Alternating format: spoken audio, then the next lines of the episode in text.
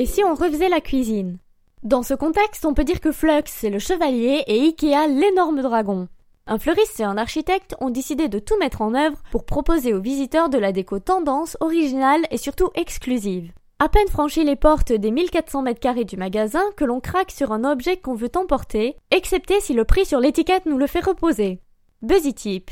Et si tu n'as pas réussi à te décider sur le coup, la boutique en ligne livre dans 28 pays européens.